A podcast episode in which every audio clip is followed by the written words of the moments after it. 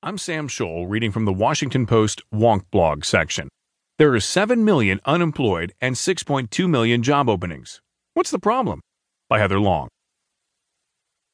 The United States has a record 6.2 million job openings. It's the highest number since the Labor Department began tracking job postings in 2000.